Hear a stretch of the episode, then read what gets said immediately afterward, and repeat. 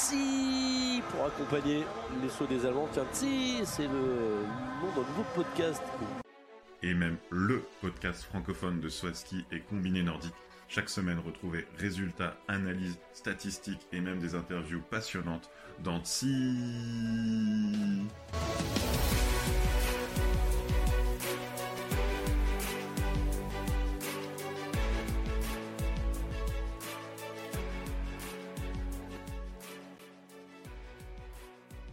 Bonsoir à tous et bienvenue pour le 22e épisode de TSI, le podcast francophone de saut à ski et de combiné nordique.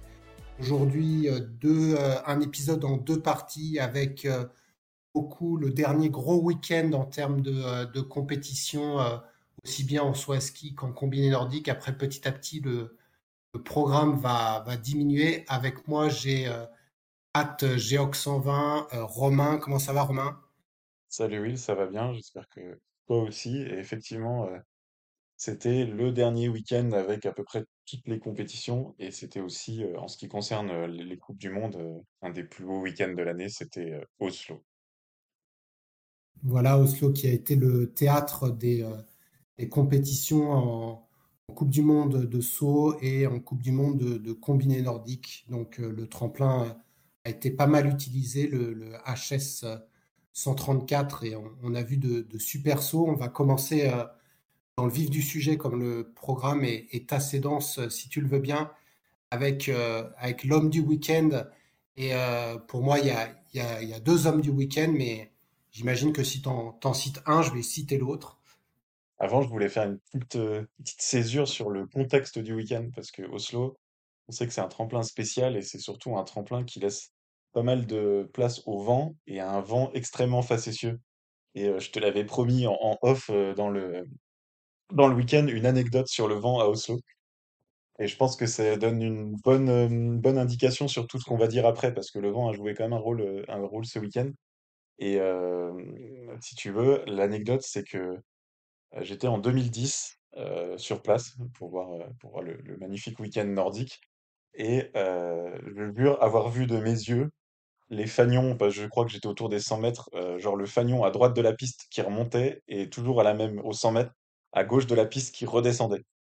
Donc autant dire qu'au moment de calculer les, euh, les compensations, tu sais pas trop lequel a été choisi. Et il y avait eu un saut euh, de, de Manu Chodal à l'époque qui était top 10 mondial. Et il fait un tout petit saut, donc on se dit il a eu vent de dos. Et en fait, il prend la pire compensation, c'est-à-dire il prend le, comme s'il avait eu le plus gros vent de face. Et euh, depuis là, je regarde toutes les épreuves, si tu veux, d'Oslo avec un œil un peu, euh, bah, pas circonspect, mais en tout cas un peu euh, avisé en me disant, et ça s'est senti ce week-end, le vent avec cette, ce côté cuvette, ce côté béton de tous les côtés, c'est pas un vent bien, je sais pas comment dire, naturel, météorologique, quoi. C'est du vent qui est vachement influencé par les éléments extérieurs. Ouais, ouais. D'ailleurs, je pense que tu vas nous, nous, montrer tes coefficients de loterie et et que ce week-end a, a, été marqué par, euh, par un coefficient de loterie euh, assez important. Euh, néanmoins, celui qui est tout en haut du, du classement, Stéphane Kraft, est, un habitué de, de, de, ce tremplin de, de Holman Cullen et, et, du coup, tu l'avais, vu venir et ça a été un, des, un des deux hommes de week-end et notamment grâce à sa victoire le deuxième jour. Mais il avait aussi fait deuxième place euh, la veille. Et, euh, et l'autre qui a fait euh, les mêmes performances, c'est Anche Lanisek qui a gagné le samedi et était deuxième dimanche. Donc vraiment, ces deux hommes ont, ont trusté les, deux premières places. Voilà, et pour évacuer du coup ce sujet vent, effectivement, c'était des, épreuves dans, le haut du panier de notre coefficient de loterie qu'on qu a mis en place depuis le début de la saison. Même dimanche, ce serait la troisième épreuve la plus venteuse, et on peut même dire la plus venteuse en Europe après, euh, après les, les, événements de, de Sapporo. Euh, mais je suis d'accord avec toi, je pense quand même qu'il y a une hiérarchie qui s'est dessinée au-delà même, euh, au-delà même du vent et que Kraft était très fort. Lanisek a été bien aidé en deuxième manche samedi, là quand il fait 139 mètres 50, euh, mais mmh. il a été fort tout, tout, au long du week-end. Donc la hiérarchie, de toute façon, est, est, est quand même assez claire. Sur, tu sais, quand j'analyse un peu les, les, les, sauts sur toute la, la, longueur. Donc là, on a eu euh, quand même pas mal de sauts, puisqu'on a eu des sauts d'entraînement, on a eu de qualifs. Kraft, du coup, est en tête de mon classement avec une moyenne remise à niveau à, la, à la, porte numéro 10 de 124,9 mètres. Et Lanichek, il est seulement sixième. Par ah. contre, quand je mets un coefficient en donnant un peu plus de poids, euh, donc je mets un coefficient 1 aux entraînements et un coefficient 4 au deuxième manche, et bien là, Lanichek, qui passe deuxième. Donc il a su sauter euh, au bon moment. Il a eu euh, aussi, comme tu l'as dit, un peu de chance, notamment lors du, de, samedi, mais voilà, il a été là au bon moment. Il n'a pas volé ses deuxièmes places. Et, celui qui, dans mon classement, n'aurait été qu'à 20 cm de Kraft et qui n'a n'est pas monté sur le podium, c'est celui qui est troisième du ROR, qui doit être extrêmement déçu au vu de sa forme sous-jacente parce que lui, il a sauté très bien, sauf euh, lors des, concours. Oui, c'est Granerud et euh, on a un peu l'impression de recommander le Granerud d'avant la tournée, euh, que tu grivé par, bah, le plus fort, ou quasiment, le très fort en tout cas, et qui en compète faisait des 4-5e places. Et c'est un peu ce qui se passe là sur ce week-end. Il fait 4e et 7e. Il gagne une petite qualif au passage. Alors, c'est pas tout à fait anecdotique parce qu'au ROR, euh, même les qualifs comptent. Alors, euh, donc au moins là, ça, permet ça. Mais si on regarde pour le classement de la Coupe du Monde, par contre, euh, on n'a pas de, on pas de nouveau podium pour lui. Ouais, et puis il gagne une qualif à 131 points, ce qui est quand même pas mal, puisque le, record de points là sur le ROR, c'est Karl Geiger, deuxième manche du samedi, 139 points. Après, on a Kraft, deuxième manche du dimanche, 135 points.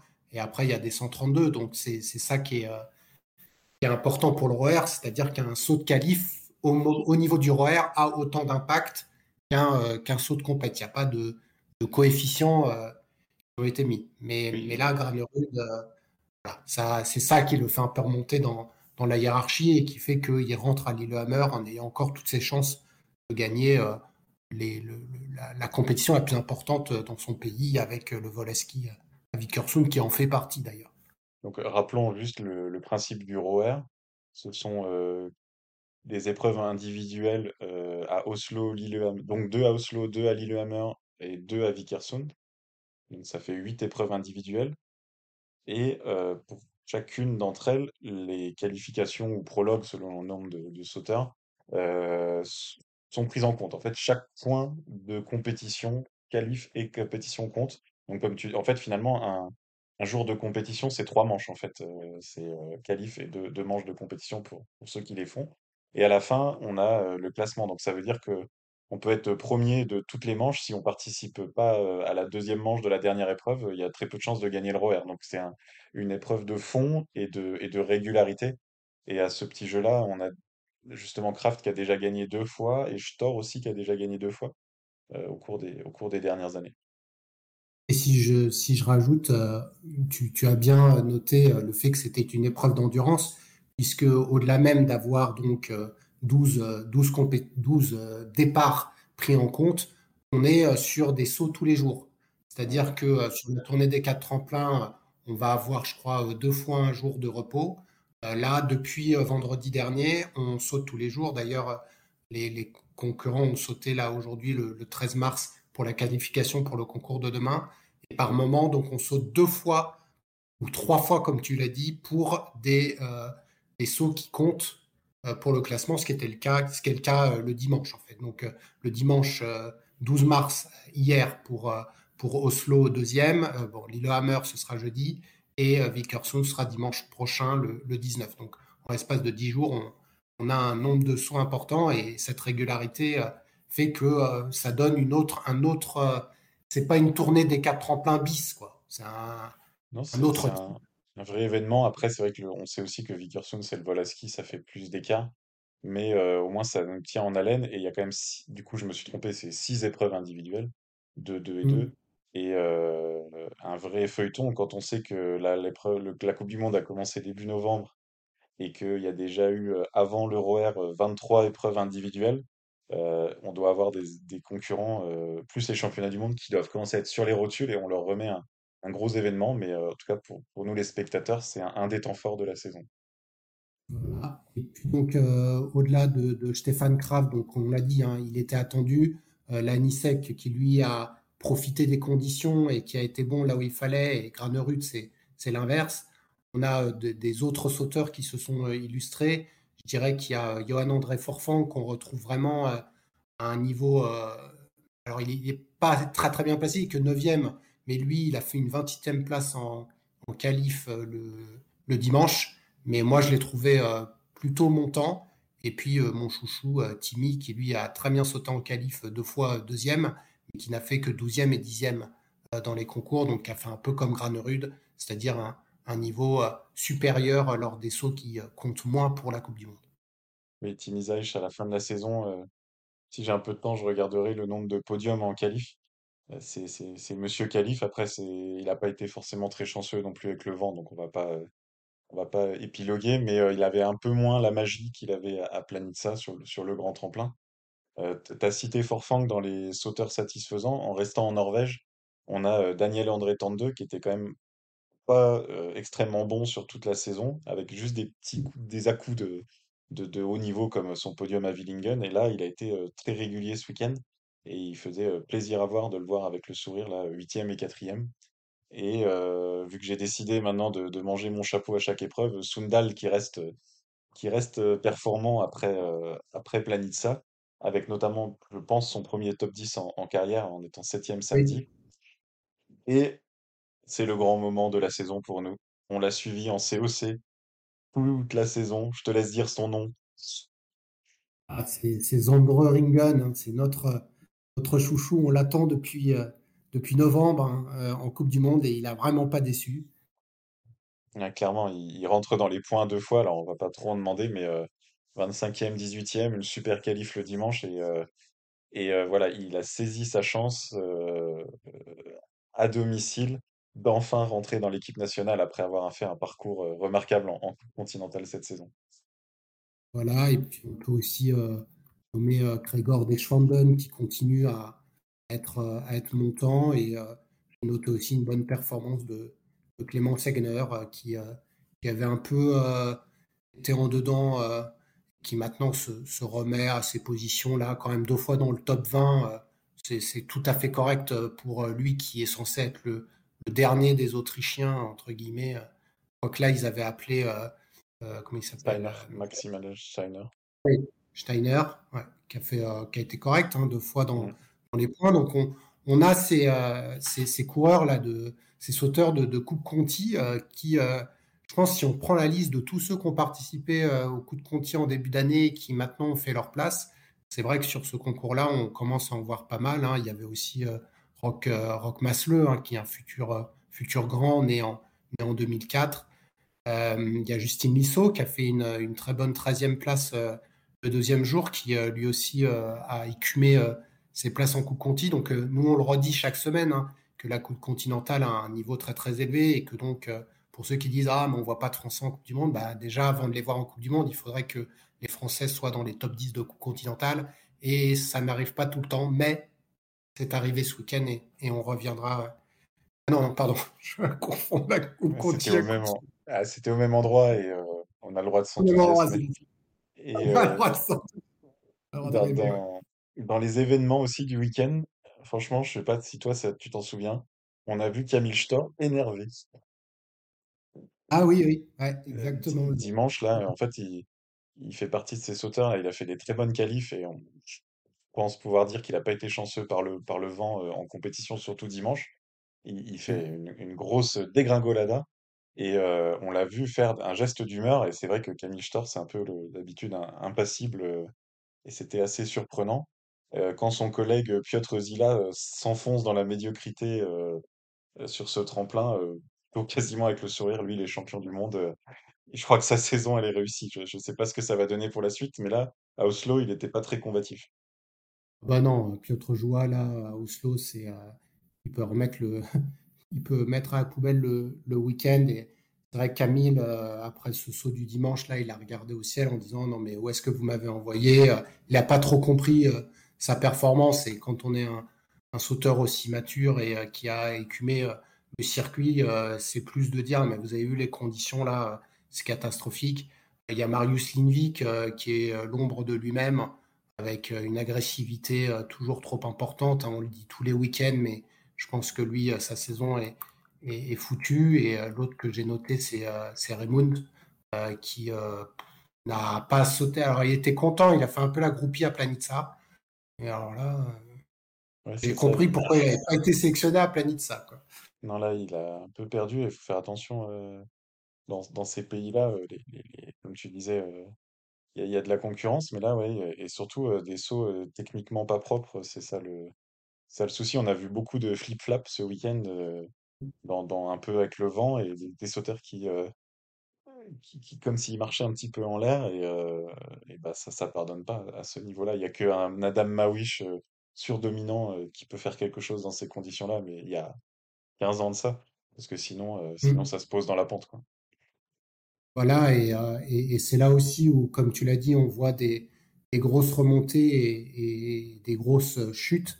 Hein, donc le, fameux remontada et, dégringolada euh, si cher à, Guillaume Di Grazia. Et, là, ce classement devient de, plus en plus euh, serré puisque Johan André Forfang avait une avance assez importante avant, avant Planitza et il voit un, lion lui revenir dans ses pieds, c'est euh, Marcus Eisenbichler. Et là, Johan André Forfang, qui a été plutôt dans le haut du panier, euh, a perdu en moyenne trois places. Euh, et, du coup, Marcus Eisenbichler, qui en a gagné 11, le, se rapproche dans celui qui fait les plus grandes remontées. Alors que dans la médiocrité, on retrouve Stéphane Leye qui aura perdu un total de 63 places depuis le début de saison entre la première et la deuxième manche et qui en a perdu 15 sur le week-end. Stéphane, c'est ça sent la porte. Hein, hein. Ouais, c'est très moyen et euh, c'est vrai que Forfang là, qui était euh, habitué des grosses remontées, mais son problème là, c'est qu'il est bon dès la première manche. Alors euh, sa marge de manœuvre en remontée est plus limitée quoi. Il faut viser. On a, on a, on a des, on a des, il y aura des awards, donc il y aura des trophées. tout le monde ne pourra pas aller chercher tous les trophées. Il faut par moment un peu se spécialiser. Et c'est vrai que la Forfang, il a choisi d'être bon et du coup de faire Et, mais du coup, je pense qu'Alexandre Bichler est, bien parti pour remporter. Ah oui, parce que lui, euh, pour faire des, des mauvaises ou très moyennes premières manches et, et remonter, c'est clair que c'est amusant quand même que les chiffres confirment les ressentis. C'est rassurant dans un sens. Mais euh, c'est vrai que c'est vraiment les sauteurs qu'on aurait cités comme euh, capables de, de, de, se reprendre. Et j'aime bien l'idée. Merci d'avoir d'avoir fait le calcul. Ah, reste euh, sur les stats, donc sur la, vitesse. Alors, euh, sur la moyenne des, vitesses, euh, Zakopane, ça a été celui. pardon. Zakopane, c'est pas Zakopane, c'est Oslo. ça a été le tremplin où on est allé le moins vite derrière Rasnov. et puis, bien sûr, en fait, les deux petits tremplins, hein, Rasnov et le petit tremplin de Plansa. Et ensuite, c'était là à Oslo. Hein. donc, une, une, une, piste d'élan plutôt plutôt lente. Et euh, le plus rapide, ça a été euh, ben, Andreas Wellinger devant Mackenzie Boyd, Mackenzie Boyd Clothes, euh, Stéphane Kraft qui a été aussi devant, Daniel André Tandeux, Karl Geiger, Stéphane Leye. Donc c'est vrai que cette vitesse à la table, pour ceux qui arrivaient à l'avoir, a été prépondérante pour faire des, des distances assez longues. Et du coup, pour le classement du style, je ne sais pas si tu, si tu as en tête euh, qui aurait gagné là euh, le classement du style. Euh, je vais rester sur l'absence de prise de risque, je vais dire Kraft. Exactement, avec une super moyenne de 18,83. Donc quand ça se penche là sur, sur donc Calif, donc c'est six sauts hein, qui ont été pris en compte, il met plus de 0,3 points d'avance sur Alvor Egner Granerud Troisième Camille Stor à 18,48. Donc ça confirme ce qu'on a dit sur ces deux euh, sauteurs. C'est-à-dire qu'ils euh, auraient dû tutoyer euh, les podiums et soit par manque de, confiance, plus dans le timing, la réflexion pour Granerud, ou comme tu l'as dit, Camille, on voit que c'est plutôt de, la condition. ils ne se sont pas retrouvés au niveau. Et un gars comme Lanisek, il est seulement dixième dans mon classement du style. Donc, voilà, c'est ça aussi le saut à ski, hein, c'est pouvoir être présent dans ce type de, de, week-end où, euh, où tout n'est pas, euh, tout pas facile et, euh, et notamment les conditions sont, sont compliquées. Oui, on l'a qui pose assis à 139 mètres 50, difficile. eu un impact. Ça a eu un impact. C'est un impact, mais je crois qu'il n'échangerait pas quelques points contre un saut à, 125 mètres. En fait, pour l'instant, de ce classement, après les 17 week-ends qu'on a eu, c'est Alvor Egner Granerud avec 18,51 devant Stefan Graf 18,46. Ça a joué entre les deux, mais c'est vrai que Stefan Kraft, là, il rattrape petit à petit et il se peut que sur le concours de style, il, remporte, il remporte ça. Mais Granerud, il a peut-être en main le plus gros des trophées. Celui le plus prestigieux, il s'avance tout doucement, mais sur, sur, ce week-end avec Koubaki, ils, ils, font à peu près le même nombre de points. Donc finalement, c'est une opération neutre. Et donc, il leur reste 7 épreuves individuelles et il a un peu moins de 300, 290 points d'avance. Euh, il reste euh, vraiment en très bonne position, parce qu'il reste 4 épreuves de vol à ski. Donc, bon, on n'entretient pas de, faux suspense pour le globe. Je pense que tu me rejoins là-dessus. Ouais, je te rejoins là-dessus. Euh, par contre, les mano à mano, là, sur 3e, 4e et 5e, 6e, mmh. ça va être sympa. Hein, parce que 3e, 4e, je sais pas ce que tu en penses, mais il se peut que Kraft euh, grille la politesse à Hanché et cinquième, sixième, je mets pas un copec sur Piotr. Non, et en même temps, Wellinger, oui, si, il peut, il peut bien voler, on l'a déjà vu, mais euh, euh, enfin, Piotr, du coup, il a quand même déjà gagné des épreuves de vol à ski à Planitza, par exemple. donc c'est sûr, c'est sûr que sur ce week-end de Planitza, sur ce week-end d'Oslo, bah, décidément, c'est pas le favori. Il a que 11 points d'avance sur Wellinger, mais Allez, moi je l'enterre pas, tiens, comme ça je fais un petit pari euh, différent de Voilà, et on, retrouve euh, des hommes un peu plus euh, en forme. Bah, on a, on a Ryoyu qui, qui est, montant par rapport à son début de saison. Dire, cette septième place-là, elle n'est elle est pas volée. Fettner, c'est mi-figue, mi-raisin, c'est plutôt descendant.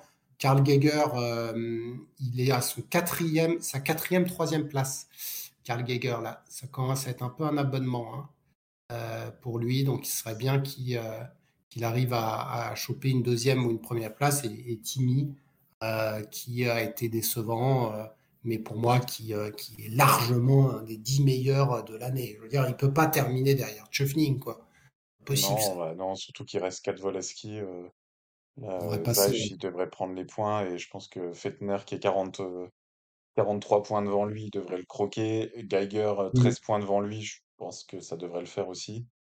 Euh, mais c'est intéressant justement si Fettner, euh, on va voir le, vol à ski va, va permettre de, clore ce top 10. Fettner, il y est depuis le début de saison hein, parce qu'il a, il a engrangé plutôt des points euh, jusqu'à la tournée. Et il, redescend à chaque fois. Je pense qu'il il était 5 à un moment. Hein. Oui, c'est ça, avant la tournée. je pense qu'il arrive à la tournée cinquième. Et, et, là, ça serait intéressant de voir, même si justement Chofnik, Aibok arrive à le, à le gratter dans le top 10. Donc on va suivre cette course au top 10. T'as la meute autrichienne derrière. Quoi. Chofning, Aibok, Earl et Camille. Et puis Marcus pour, Non, ça va être vraiment intéressant parce que là, on a, on a vraiment deux types de sauteurs, ceux qui sont plus descendants, ceux qui sont plus montants, et ça commence à se croiser. donc là, on a, là, on voit les 16 là. Euh, c'est vraiment les sauteurs euh, à suivre. Et donc, euh, donc ça a continué cet après-midi avec la qualif. On vous donnera, si tu es OK, les résultats lors du prochain podcast. On vous débriefera du coup à, la, fin du ROR, hein, puisque on va avoir les Lillehammer et les Vickersund ouais, prochain. Voilà. Euh, et donc, euh, donc, il y aura eu euh, pas mal de choses qui se seront passées et, je pense que ces places se seront un peu, un peu décantées aussi. Hein. Et ton saut du week-end, du coup, tu, lequel tu, tu mets? Je, le mettrai en combiné. Garde pour le combiné. Bah, et toi bah, Écoute, j'ai tweeté dessus, hein, donc pour ceux qui me suivent sur Twitter, le saut de la Nisek à 139,5, moi je le trouve extraordinaire. Alors oui, il a posé mais bon, va poser à 5 mètres au-dessus du HS. après, tu vas me dire qu'en OPA, quand on reviendra dessus, il pose à 13, mais euh, là, euh, il a une hauteur au, point K à 120 et même au HS, il a encore. Euh, moi, c'est vraiment le saut de la Nisek, là, 139,50. Je pensais, je te l'avais dit, hein, je pensais pas que ça allait dépasser 135 mètres. D'ailleurs, dimanche, il n'y a pas eu un saut, je crois qu'il y a eu un saut au-delà du HS. Et, et, ouais, non, je pensais pas que ça allait sauter aussi loin. le, le, jury est obligé à Oslo de, de serrer l'élan parce que justement, la, la moindre petite tourbillon là dans cette cuvette fait que les mecs s'envoient à 100, ou les femmes ou, les combinés Mm. s'envoient à 140 mètres. Donc en fait, ils sont obligés de serrer pour que ça saute, on va dire, autour des 125 mètres. Parce que euh, le moindre euh, pet de vent peut les envoyer euh, 10-15 mètres plus loin, en fait. Et C'est c'est un peu frustrant Ah sur le, sur le déroulé des épreuves. Et j'ai envie de dire, heureusement, on a eu un peu de chance samedi. On a eu ces fameux euh, moments euh, un peu de folie du vent euh, que le Mm. jury ne peut pas contrôler et qui nous ont permis d'avoir de belles envolées euh, avec, avec Geiger à 137,50. Comme ça, on a un peu, un peu frétillé. quoi. Ouais, exactement. C'est vrai que ça s'est pas mal empilé euh, entre le, bah, entre le point K et le point HS, là, comme tu le dis, vers 125-127. Et puis on a eu les deux éclats euh, qui ont provoqué directement des baisses de, de plateforme. Aussi. Euh, euh, au-dessus du point HS, euh, c'est systématique euh, que, que, que ça soit baissé. Voilà pour, euh, pour les hommes et, et le début de ce ROR.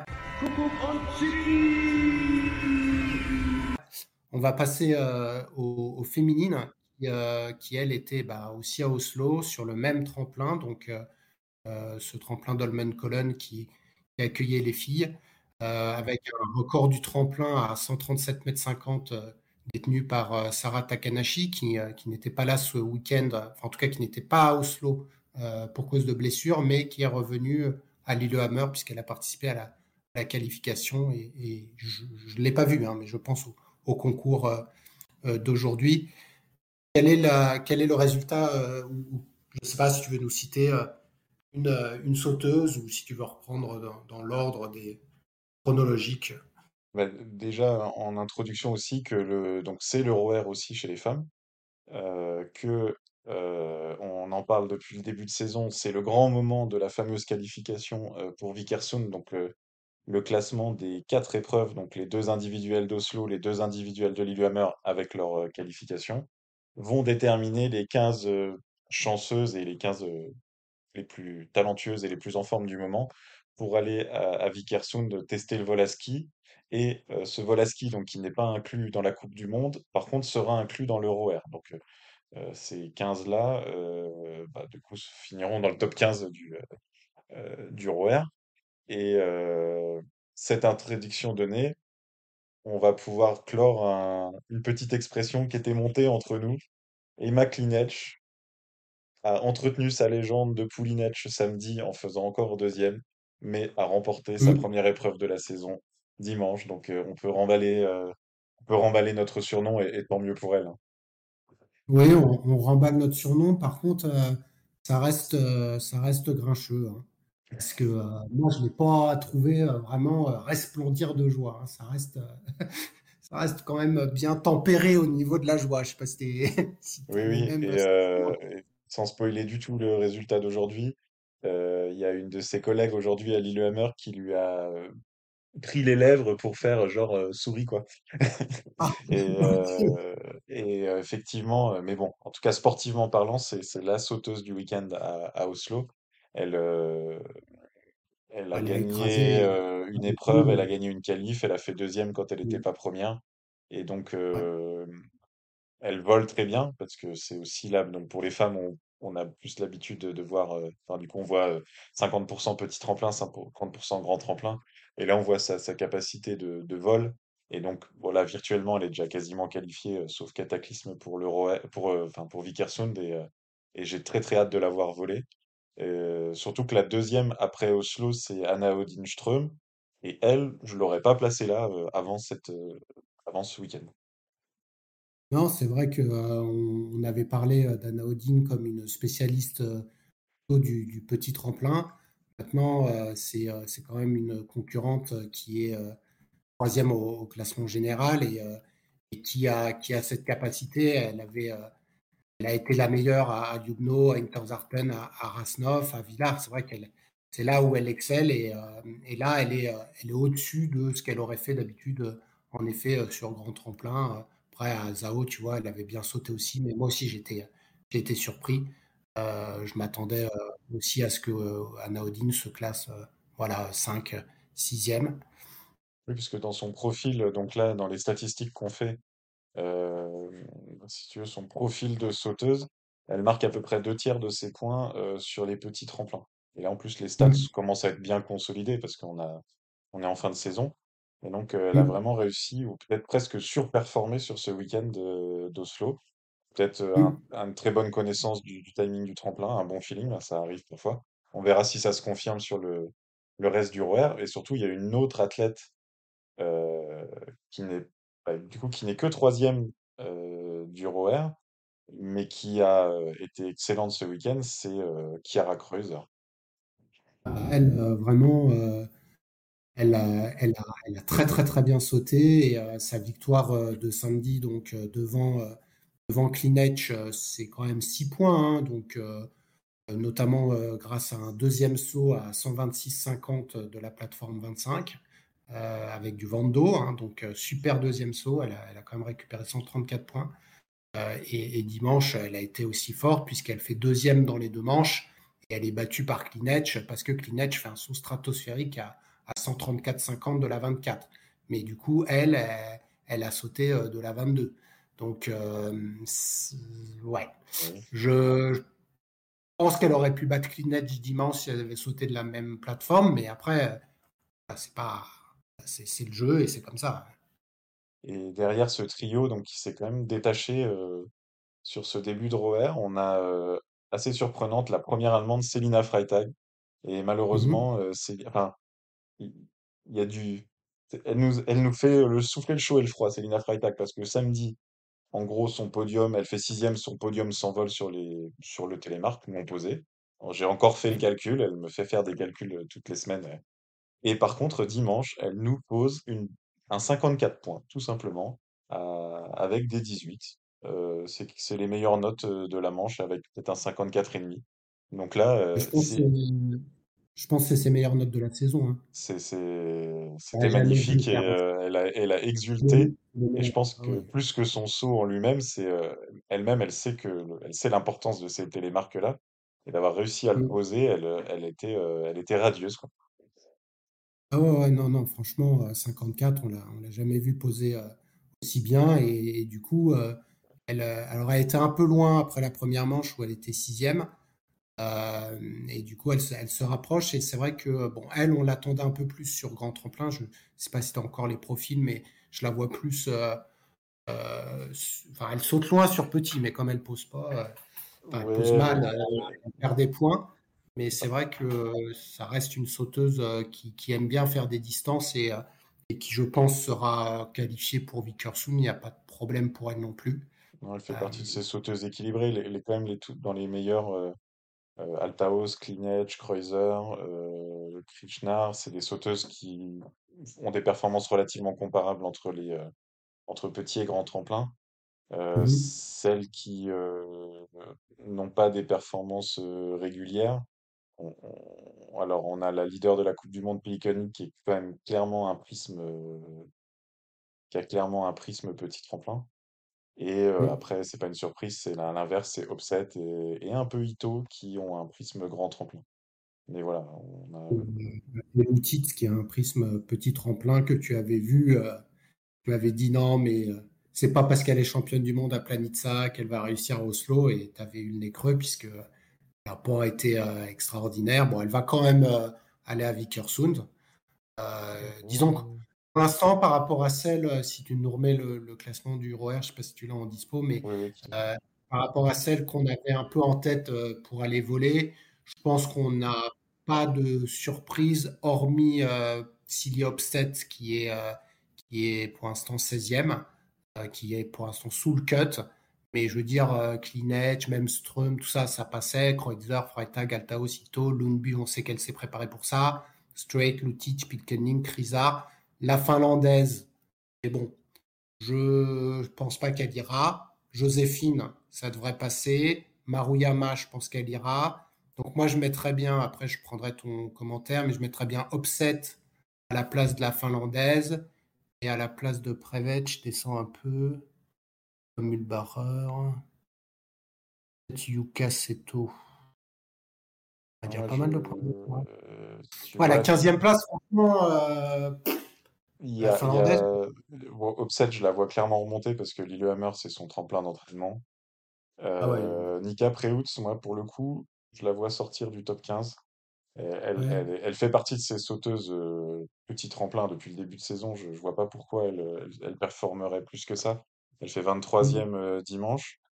Euh, moi je la vois gar- rester et euh, parce qu'elle vole très très bien. Elle, elle est pas haute du tout. Par contre, c'est vraiment une. Elle a, elle, elle a des belles capacités de, de- d'accélération et de, de vol en l'air. Donc je pense que sur Lillehammer, ça peut passer. Je m'inquiéterais presque pour Pinkelnig 11 et 12 parce que c'était pas flamboyant. Après, elle a expliqué qu'elle était enrhumée. Donc on, on va voir pour Lillehammer. Elle a quand même pas Euh, mal d'avance. hein. Elle a, elle a, elle a 50 points. Et puis surtout, faut... euh, ce qu'il faut voir, c'est que celles qui sont, on va dire, entre 15 et 20, euh, Julia. Mühlbauer, profil, euh, profil petit tremplin, Seyfried Berger aussi, Anna Ruprecht, depuis le début de l'année, on la voit largement meilleure sur petit tremplin.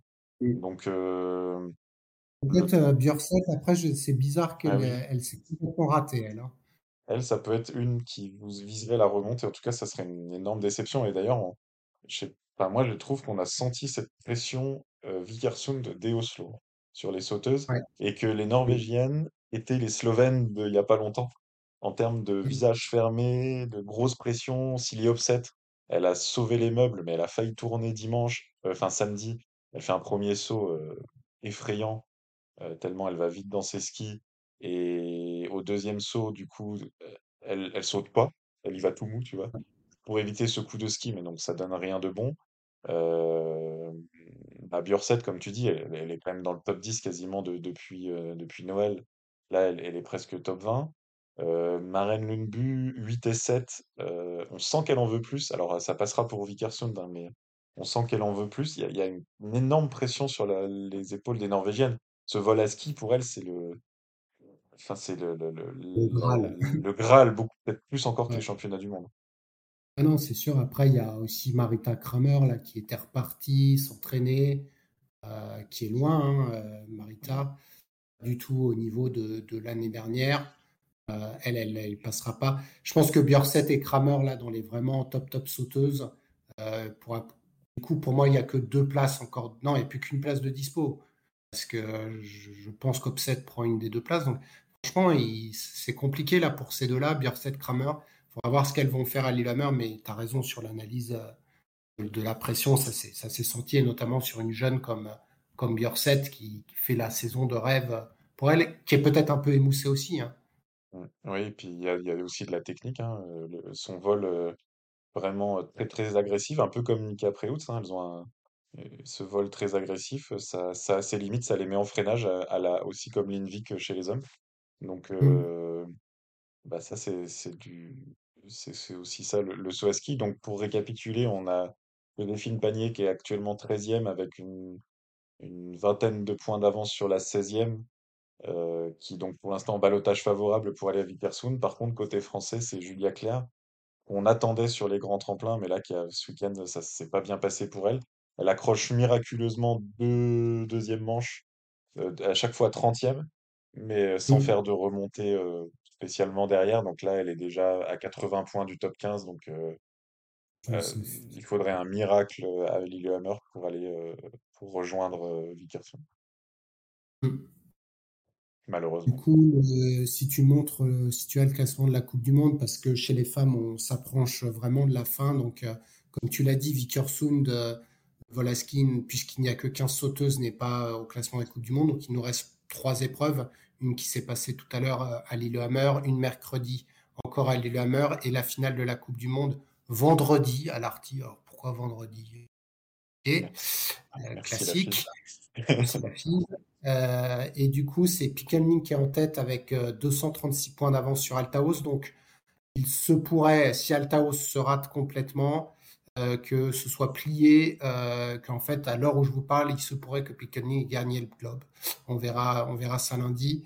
Et, euh, du coup, euh, se rapproche, est à 373 points, mais donc elle ne peut plus viser, ils ne sont plus que deux à pouvoir gagner. Et McLinetch a doublé Nao Dinström grâce à ses 20 points de plus sur ce week-end et donc va tenter de terminer troisième. Comme chez les hommes, une grosse bataille pour la troisième place. Là, il n'y a que 5 points d'écart. entre Klinet et Ström et Altaos parce que bah, on l'a pas, on n'en a pas parlé avant. Euh, bah oui, elle- on entretenait un espoir de globe en disant ça se finit sur grand tremplin et là c'est deux cinquièmes places. Elle, elle a pas su euh, faire l'écart en fait sur euh, sur euh, à Oslo et, euh, je te l'ai envoyé par message et voilà je, pense que ça s'est joué là euh, sur Oslo. Il y avait quand même, elle prend que 46 points euh, Pinkelnig en, en deux épreuves. Euh, Altaos, elle, en, elle aurait pu en prendre ne serait-ce que 50 de plus dimanche parce qu'elle tombe à la réception, on n'en a pas parlé, mais elle tombe sur son deuxième saut à 133 mètres, un- une chute un peu au ralenti, une chute un peu bizarre, une- presque une chute de précaution. Et en fait, Mm. euh, sinon, euh, mathématiquement parlant, elle, elle était, euh, elle était vainqueur de l'épreuve. Et quand on pense que samedi, elle était en tête de la première manche et qu'elle fait que cinquième, elle a laissé peut-être en, partir deux victoires, et là, elle serait revenue à, à une centaine de points de Pinganig et on aurait, euh, on aurait frétillé, mais là, 236 points en trois épreuves, euh, ça paraît difficile. Voilà, donc on, on verra ce que ça, que ça a donné, mais, euh, mais on pense euh, pouvoir dire qu'à Lillehammer, le, le globe sera joué et que l'Arty, il n'y aura pas d'écart euh, assez important. euh, Enfin, l'écart sera trop important pour, pour Altaos, qui aura quand même fait une, magnifique saison et, on reviendra dessus euh, lorsqu'on on clôturera. Euh, on va passer au, euh, aux coupes euh, internationales de, de deuxième division, donc euh, coupe continentale qui était à Zakopane, hein, parce que là je, je l'ai bien. Donc Zakopane qui a été un tremplin qui a accueilli euh, une coupe FIS Eh ben, et une coupe Conti, donc euh, pas mal d'épreuves euh, en Pologne, une Pologne euh, marquée par des vents, des vents forts, et donc ça s'est ressenti dans les résultats. Le premier jour, c'est le, le- justement, je pense que comme tout s'est passé sur le même tremplin, donc FIS jeudi, vendredi et COC le week-end, ça peut valoir le ouais, coup de les prendre dans le sens là, notamment climatiquement, parce qu'on a eu, on a eu cet effet du vent euh, bah, qu'on a ressenti euh, sur toute l'Europe. Euh, exactement. Et puis c'était, il y avait beaucoup de sauteurs en commun, donc voilà, que c'est ça. Du coup, une fois n'est pas coutume, on va parler de la FIS avant la, la Coupe continentale, sans aller dans des détails invraisemblables. On peut juste remarquer, jeudi était peut-être l'épreuve la plus calme de, du week-end, et on a un doublé polonais à domicile avec Kasper Tomasiak, la jeune pépite de 2007, devant Clemens Joniak 2005, euh, c'est presque un vieux à côté alors qu'il n'a que, que 17 ans, et le routinier de la FIS, euh, Maximilian Liner. Et là, on peut remarquer que sur une épreuve stable, on a eu un, bon Enzo Milesi euh, huitième, qui est dans, dans, ses, dans, ses, euh, dans ses standards un petit peu de, de cette saison euh, avec, euh, avec ses résultats en OPA. Et euh, pour citer les autres Français, parce qu'il y a eu euh, quand même pas mal de points, Valentin Foubert était 16e, Mathis Contamins 26e, Jules Chervet 27e, et euh, c'était plus compliqué pour Alessandro Badbi 40e. Et on est passé à vendredi, et là, on a touché au sublime. Je te laisse, euh, te laisse enchaîner. Écoute, euh, on ne l'attendait pas cette, cette coup de fise et puis on s'est retrouvés tous les deux à, à parler sur WhatsApp et l'un avait les qualifs de Oslo en live et toi tu étais en live sur la FIS Cup. Aucune idée pourquoi tu t'étais connecté, tu voulais savoir comment ça se passait et euh, tu me disais que Mathis était devant, euh, il avait le dossard 19 et que ça avançait tranquillement euh, dans les dossards. À passer le dossard 40, il était toujours en tête Là, on commençait un peu à se dire, non mais attends, il se passe quoi? Tu regardes les conditions, tu vois que euh, ça varie vachement euh, entre euh, tout bit à euh, 110 et tout bit à 145. Du coup, euh, grosse loterie. Et là, les gros dossards arrivent, hein, donc les dossards à partir de 40 et notamment euh, des routiniers comme Marcus Rupic, euh, Marco Vorgotter, tout ça, ça se casse les dents, sauf un, Martin Hamann. Martin Hamann qui avait fait un podium en Coupe Conti la semaine d'avant, qui est venu voler. Voler, hein, c'est du vol. Je pense que un voleur de rêve. Parce que un euh, voleur de rêve. clairement, Il a euh, volé Matisse. Matisse qui termine deuxième. Euh, c'est, bah voilà. Alors bon, pas toute proportion gardée, c'était donc une immense loterie. Tu as parlé des two bits et ça se donne, ça se voit en compensation. On a quand même un Timon Pascal Kaufer qui a eu plus 55 points et un, un Enzo Milesi, donc dans la même manche, à, à 20 dossards d'écart, qui a eu moins 23 points. Donc on a euh, presque 80 points d'écart de compensation. Euh, c'était invraisemblable. La manche, elle a duré une heure et demie. Euh, on a, un peu échangé avec les Français qui disent on n'a jamais vu ça, c'était de la folie. On a eu des did not start aussi, trois Allemands qui y sont pas allés. Euh, donc euh, quand même l'Autrichien deuxième de la FIS, qui est redescendu en, télésiège. Il a dû se dire, mais je vais vais pas aller me tuer dans, cette, folie. Euh, après, a priori, c'était pas dangereux. hein. Les, Français qui on a, parlé nous ont, nous ont pas parlé de danger. Par contre, c'était absolument pas des conditions équitables. Et donc, bah, Matisse, il a su faire donc Contamine 136 mètres 50, le saut qu'il fallait. Euh, il, est battu par un, Mar- par un Martin Amann qui qui qui est meilleur que lui euh, sur le niveau, euh, voilà, comme tu le disais, podium en COC. Mais voilà, ça fait du bien dans le paysage français d'avoir eu ce podium. D'autant plus que Enzo Milesi donc, a fait 19e, Jules Chervet 27e, Valentin Foubert 29e, donc à nouveau 4 Français dans les 30, et Alessandro Badbi 33e. Donc voilà, c'est une étincelle. Le saut euh, on aime bien quand c'est équitable, on fait les coefficients de loterie, mais là, on, a vibré de, suivre euh, sur le live FIS, euh, Mathis Contamine resté en haut du, classement, et donc euh, bah, ça, restera un bon souvenir de cette saison. Voilà, et puis avec une start list tout à fait correcte, hein, hormis les jeunes Polonais que tu as cités, qui sont les, futurs grands de, la nation d'Adam Mawish, on avait quand même Pius Paschke qui était là, hein, qui a terminé sixième. Et donc tout ce beau monde est parti, euh, en fait, est resté euh, sur... Ah oui, alors avant de... On va regarder juste le, le classement avant de Parce que c'était la à dernière épreuve. la fin. voilà. La fin. hein. Donc, Donc, oui, on, c'est on ça. vous avait dit hein, qu'il y avait un, un duel euh, fratricide entre euh, Maximilian Linher et, et Rasenauer. Et donc, euh, Maximilian Linher avait des, donc, à peu près une soixantaine de points d'avance avant cette dernière épreuve loterie. Euh, et euh, Reisenauer euh, n'a pas profité euh, de la 25e place. Il a donc eu peur et il est redescendu. Et donc, c'est Maximilian Linher qui est né en 1999, donc c'est pas un tout jeune. Hein. Euh, il remporte donc cette Coupe FIS devant Janni Reisenauer, né en 1997, et Niklas Bachlinger, né en 2001, qui est un gars qu'on a déjà vu ailleurs. Et Martin Amann, alors attention quand même, parce qu'il a participé à cinq compètes, termine quatrième, parce que lui, il a gagné quatre fois, et il a été une fois deuxième. Donc, Martin Amann, c'est un peu... Euh, euh, tu as des petits de 7 ans qui jouent au foot, et tu as un ado de 13 ans qui arrive. Tu vois. Ça, c'est Martin Amann. Il met 8 buts dans le match et en plus, il célèbre. voilà, c'est ça. Martin Amann, heureusement qu'il n'a pas volé le trophée de la FIS à Linéaire. Bon, après, il pas beaucoup plus vieux. Mais là, Martine, tu ne reviens plus en FIS. Non, voilà, t'es trop bon, t'es, t'as tes Ouais, c'est 97. bon.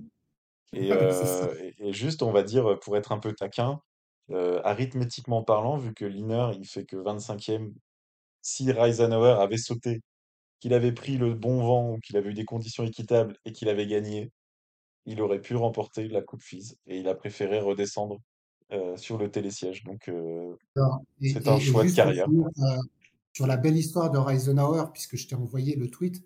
En fait, Reisenauer, il a le record, il est co-détenteur du record de participation en FIS Cup. S'il était venu sauter euh, dimanche ou samedi, je ne sais plus quand c'était, samedi, il aurait du coup doublé euh, le deuxième qui est euh, le turc Intimar.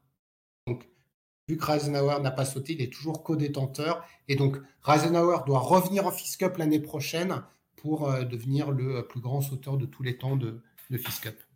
Voilà, mais je sais Yannick, pas, je sais pas si c'est un honneur euh, qu'on se, qu'il voulait avoir. Peut-être, euh, peut-être aussi que ça montre quand on, quand on est en FIS Cup à 25 ans. Bon, c'est un Autrichien, hein, forcément. C'est peut-être aussi une- la preuve que sa carrière ne, ne décollera peut-être euh, jamais au niveau qui, dont il rêvait. C'est triste ce que tu nous dis. C'est triste. Allez, on passe à la Coupe Conti. Euh, direction euh, direction la- la- le même tremplin, puisque, euh, comme on vous l'a dit, les, les sauteurs étaient, euh, étaient à Zakopane. On a eu deux Coupes Conti. Donc, qui dit Coupe Conti dit bah, les sauteurs dont on vient de vous parler, plus The Cream of the Cream. Hein, Willumstadt, Eusvold, Björn. Oh, vous les connaissez hein, parce que c'est un feuilleton. Et seul un sont, euh, manquait à l'appel, bah, deux en l'occurrence, Justine Lissot et euh, Zandre Ringen. Alors, je vois que Björn n'a pas sauté. Sais qu'il y était. Excuse-moi, Joachim, je ne sais pas où tu étais. et donc là, la victoire lors du premier concours est revenue à un ancien de la Coupe du Monde, puisqu'il a fait la Coupe du Monde cette année, Clémence Leitner, qui a mais écrasé la compète quoi. Oui, j'avais pas fait attention. oui, donc deux, deux épreuves dimanche parce que samedi il y avait vent et neige, donc c'était insautable. Et effectivement, il a gagné les deux manches et il a gagné de 27 points, 28 points sur le deuxième Félix Hoffmann, donc, euh, euh, qui était pourtant le dossard d'à côté. Donc ils ont eu les conditions tout à fait comparables. Donc euh, bah, bah, énorme, magique, hein. Rien à dire. Et Benjamin Oswald qui prend son 150e podium de, la saison. Et on, note, parce qu'on cherche un peu les, les noms qui ressortent, le jeune Jonas Schuster, donc euh, junior, euh, qui a fait beaucoup d'OPA jusque-là, et là il vient prendre une quatrième place euh, en COC.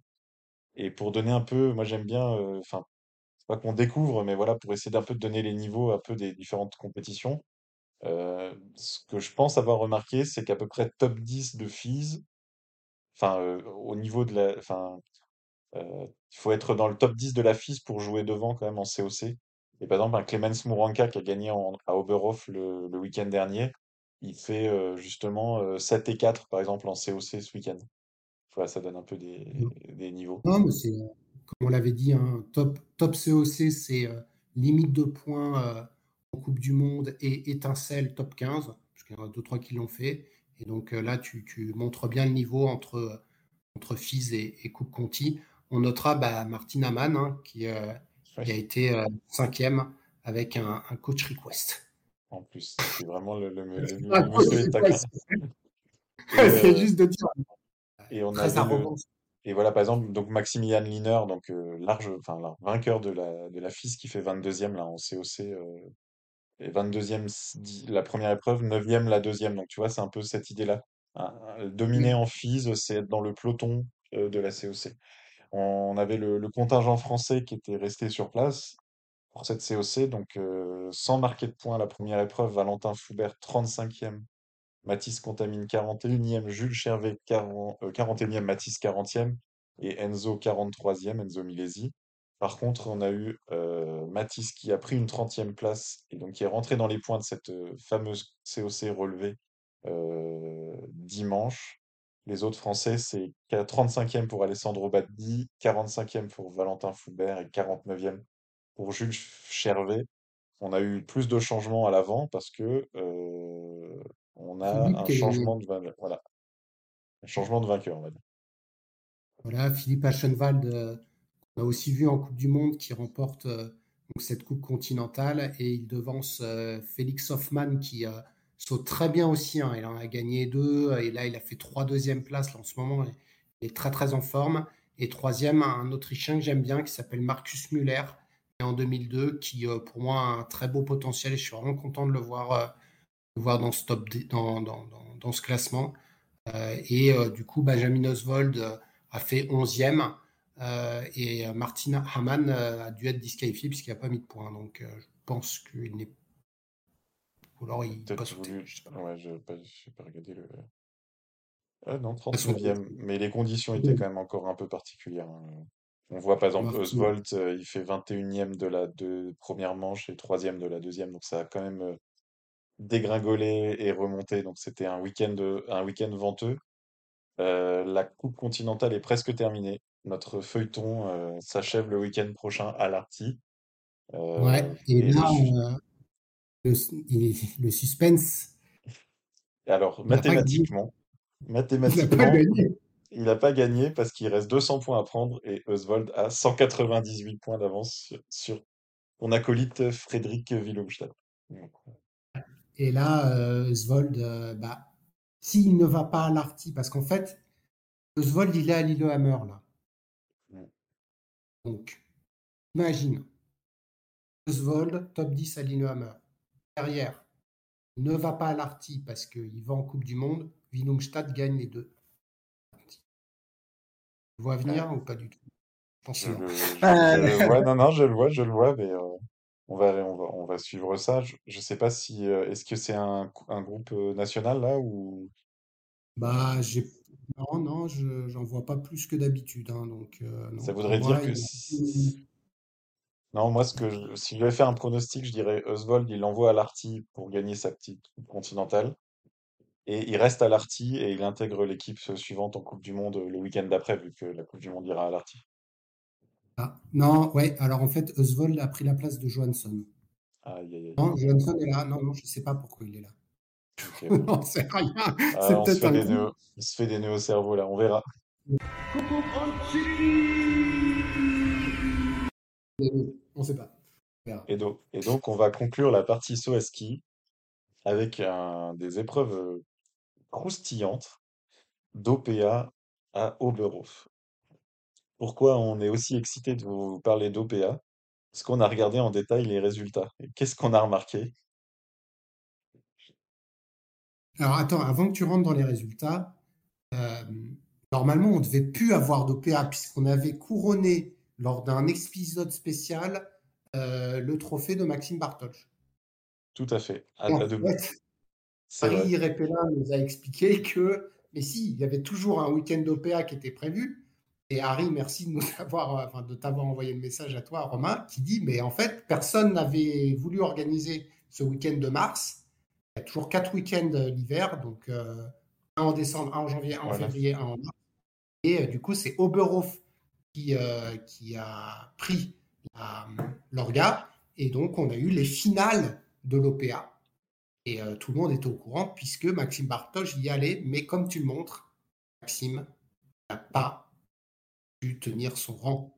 Non, parce que là, il est tombé sur un M-barreur euh, de gala. Donc, M-barreur, euh, le jeune, le jeune montant de 2006, euh, qui, qui, qui joue déjà devant. Et surtout, samedi, M-barreur, il met 14 points au deuxième, Louis Obersteiner, Louis Obersteiner, 30 points au troisième, le Suisse euh, Kesseli, et 40 points à son concurrent euh, Maxime Bartosz, quatrième.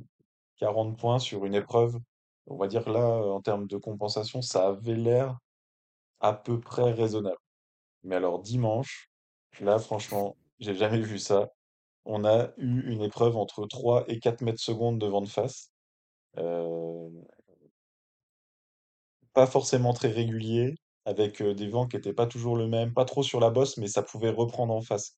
On a justement Harry, euh, Harry Repellin qui nous a expliqué les, sensations en vol. Il fallait vraiment tirer son saut parce que même si tu avais l'impression que tu pouvais te sauter, se poser à 80 mètres, en fait, si tu prenais la rafale en bas, tu pouvais faire euh, 20 ou 30 mètres de plus parce que le jury a envoyé Louis Obersteiner et Stefan Embarer à 13 mètres au-delà du HS. Et ça s'est passé dans le plus grand des calmes parce qu'a priori, ça s'est posé en, en douceur avec des notes, euh, euh, un Embarrer qui a, euh, a eu un 19 par exemple, euh, un 18 et demi, donc il a dû faire un télémark euh, à 112 mètres 50 sur un HS 100. Donc euh, remarquable. Un, un HS 100 alors euh, qui partage la, la, la piste avec le HS 130 ou 140 d'à côté. Donc a priori un HS 100 qui se finit en douceur, donc qui permet ce genre de, de petites euh, sauteries, mais quand même, euh, j'aurais vraiment aimé la voir cette épreuve. Ouais, et puis moi je pense qu'il faut, faut monter un, un collectif pour le retour d'Oberhof pour la Coupe du Monde. Enfin, je veux dire, euh, Mm, C'est clair, là. c'est génial quoi. Oui, oui, parce qu'en se remémorant, on a eu euh, quelques souvenirs de cratérisation, notamment en combiné nordique. Koivu Ranta, c'est sans- cratérisé à 147 mètres dans des conditions à peu près équivalentes. Et là, pour, pour aller sur l'épreuve de dimanche, alors qu'il était sur une seule manche, hein, avec le vent, on a comme le, le 27e qui est au-delà du HS. On a des, des sauteurs à 95 mètres 50, 43e, alors que c'est un point K à 90 mètres.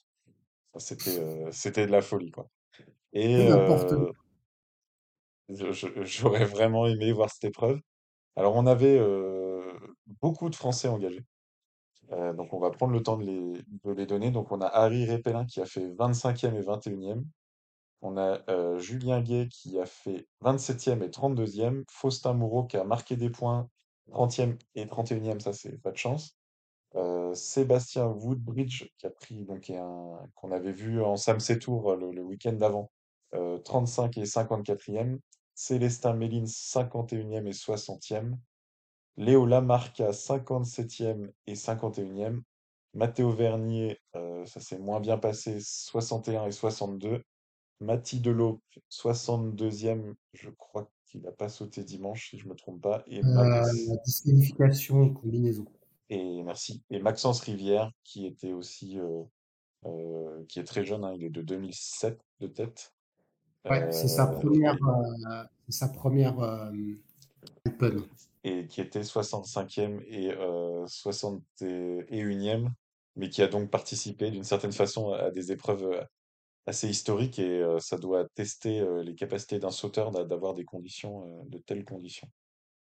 Exactement. Et, tu as, tu as cité notamment donc Woodbridge et Rivière qui seront probablement les deux sauteurs. après, il y en a d'autres de 2007, mais ces deux-là, ça a l'air d'être ceux qui ont été choisis pour euh, intégrer du coup l'Alpen l'année prochaine et remplacer les 2003 qui, eux, euh, passent en euh, alors, soit FIS, soit Coupe Conti.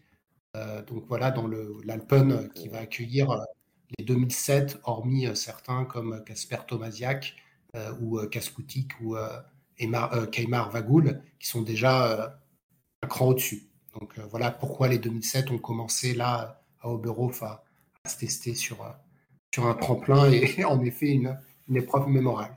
Donc Stéphane a, remporté ce, trophée euh, grâce à sa régularité, hein, notamment euh, lors des épreuves de, de Liberec où Maxime ne, ne s'est pas, ne pas pointé. Et du coup, Stéphane Embarrer remporte probablement le premier, c'est sûr, hein, son premier gros trophée international. Et c'est pas le dernier, je pense. Voilà. Et donc le premier euh, Français de cette euh, OPA masculine, c'est Enzo Milesi, euh, qui n'a, qui était du coup euh, à Zakopane ce week-end, donc euh, qui n'a pas participé à ce qui aurait pu être ses dernières OPA. Tu l'as dit, les 2003. Donc lui et, et Jules Chervet sortent du circuit OPA. Il n'a pas eu l'occasion peut-être d'aller marquer des, des derniers points en OPA, mais il était au niveau Voilà, supérieur. exactement. Il est derrière les, les jumeaux euh, Steinberger et euh, l'Autrichien euh, Steinbeißer. Euh, Donc attention, euh, si tout le monde arrive en coupe, conti- en coupe euh, du monde, là, euh, on, va, on va galérer. hein. on va galérer. Il y avait aussi évidemment les, euh, les jeunes femmes qui sautaient euh, sur le même tremplin. Euh, même condition de vent euh, assez, assez particulière et aussi une épreuve sur, sur une seule manche dimanche. Et donc on suit euh, depuis le début de saison euh, Lilou contre les Slovènes. Et on a eu quand même, euh, bah, c'était Lilou contre une Tchèque samedi parce que c'est Aneška Imbrakova qui s'est imposée devant Tinkara Komar et donc Lilou qui fait son 12e podium de la saison en, en OPA et donc sa grande concurrente Taya Bodlage juste derrière. On avait Emma Chervet qui a fait 13e, donc qui continue sur sa, sa belle lancée. Et on avait les débuts également en, en OPA de euh, Mathilde Baconnier qui a fait 25e et 26e, et Marie-Thomas Couturo, 26e et 24e, donc des débuts euh, quand même un petit peu sur le, la retenue parce que ça, c'est, la fin de, la fin de classement, mais voilà, euh, c'était quand même un week-end aussi extrêmement particulier. Donc on a, on, on demande à voir, euh, c'est des graines plantées pour, pour la saison prochaine. Et euh, dimanche, c'est la Slovène Pirnovar qui a gagné devant donc Bodlage et Komar. Euh, Lilou, dans ses conditions venteuses euh, particulières, a pris la cinquième place et donc elle avait déjà gagné l'OPA. On l'avait, on l'avait sacrée, mais donc elle a, elle a regagné l'OPA. Et moi, j'ai regardé aussi, je ne sais pas si ça a une valeur sportive, mais elle a gagné. les Slovènes n'étaient pas aux quatre premières compétitions d'OPA, mais elle a quand même gagné l'hiver en fait. Euh, Ah. elle- sur les huit épreuves hivernales, elle est euh, première du classement de l'OPA. Elle en a gagné trois, elle a fait deux autres podiums, donc euh, c'était vraiment la meilleure sauteuse euh, euh, de l'Alpen Cup de cette euh, saison et de cet hiver. Donc félicitations Lilou. Bravo. Et euh, voilà, donc ça, clou- ça clôture l'Alpen, ça clôture la FIS, FIS Cup. Donc euh, voilà pour les, euh, la division euh, 3 et, et les jeunes euh, au niveau des sauteurs. Euh, et donc on s'approche euh, doucement euh, de la fin. On a encore donc la Coupe Conti euh, qui continue son, son tour. C'est pas fini du tout. Le ROER, on en a parlé. Et puis euh, on retrouvera les, nationaux euh, un peu plus tard euh, dans le mois de mars. C'était euh, le 22e épisode de, de TSI. pour le, le ski. on vous retrouvera dans un épisode spécifique pour le combiné nordique. Merci Romain. Merci, oui, là tout de suite pour parler combiné et à bientôt pour, pour ceux qui vont l'écouter sur les plateformes. Bye bye. Ciao, ciao.